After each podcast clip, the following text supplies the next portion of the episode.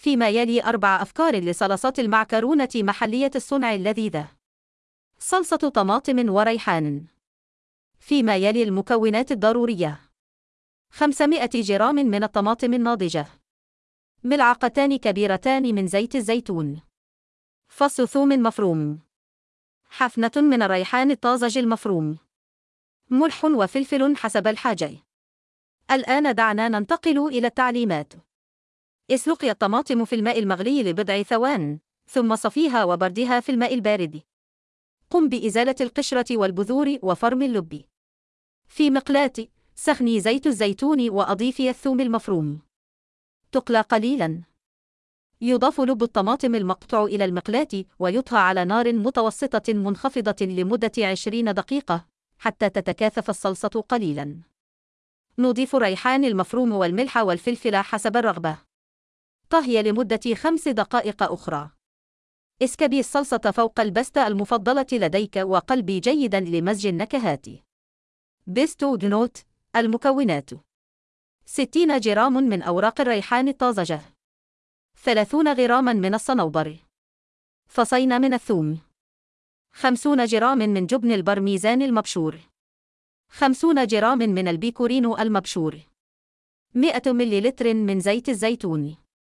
يكفي الملح دعنا ننتقل إلى التعليمات في الخلاط أو الهاون اطحني الريحان والصنوبر والثوم معا حتى تصبح ناعمة أضيفي البرميزان المبشور والبيكورينو واستمري في الفرم أو التحمير.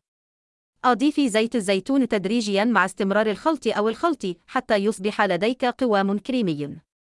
تبلها مع ملح للمذاق. اخلطي البيستو مع المكرونة الطازجة وقدميها. الزبدة وصلصة المريمية، ها هي المكونات الضرورية. 100 جرام من الزبدة.